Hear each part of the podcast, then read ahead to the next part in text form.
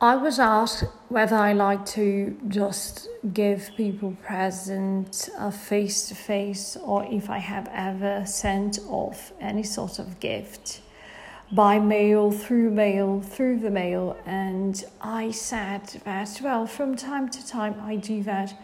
I send my father gifts, and other times I drop off the present at the person I want to give the gift. Well, I'm here with Phrasal Verbs Unit 1 of Cambridge News Collections Intermediate, and my intention is to go through all the collection, even though there are units that are very well organized and books that are more organized than others, in my opinion. In my opinion, idioms are very well organized, even though sometimes they repeat, and terms are in one unit and in another due to the way they classify it.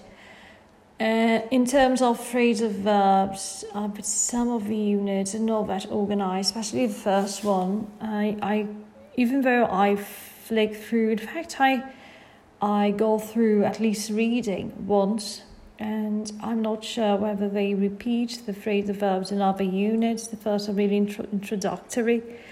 But what I'm doing here is to use the vocabulary in just creating, building up a story and using that vocabulary. So go through all the book. And when I don't know a word, I look up in the dictionary, and also I may well be interrupted if someone just decides to look up or to come round my home and invite me to eat out. Well, this recording brings back happy memories. When I was a child, that I would just recall this radio program only for myself. It was so funny, and I have that in those tapes. It's such a pity that I don't have that to these days. I haven't kept that to these days. And, well, some people, they call us and we can't talk at the moment. When we are very nice, we ring them back. And when we are really nice, we decide to drop off a gift at their house.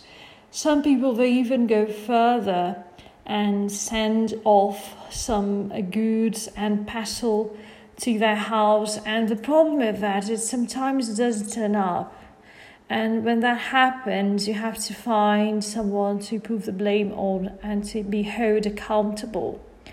Well, the problem is that some of those who act in a very inappropriate, illegal way, they do get away with that. As a case of a neighbor of mine that, in fact, was telling a story about another neighbor that I only know by sight, and he decided to give her wife a car as a birthday gift. Well, quite audacious and bold.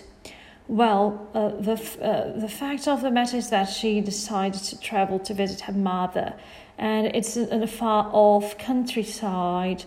He couldn't even thought about drive a car, but he wanted to give that a brand new car, not be the first one to roll it out.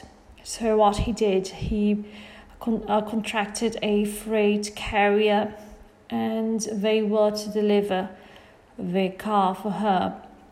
The problem was that it was robbed, and he came up against a series of problems, because despite the fact of him having made an insurance policy with the freight carrier, he had to hire a lawyer. It was something that took a great deal of time. So if there were the case that the thieves were there messing around trying to rob a car, and the car would play up, and after that broke down, maybe they would just be caught by the freight carrier themselves.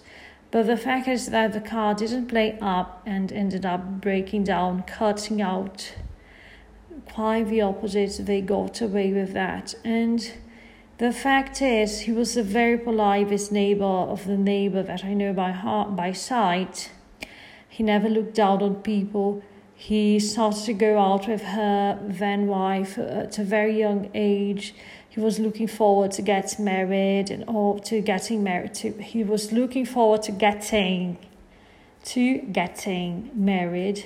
And well, when he brought up the subject, she accepted right away.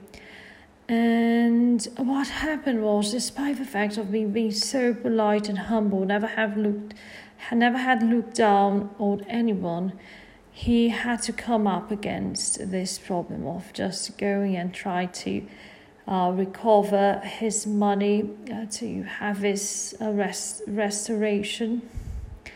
And after that, he received his money, and the freight carrier decided to do away with all the insurance policy to just pass the buck, and the responsibility then become a responsibility of those who contract the freight carrier.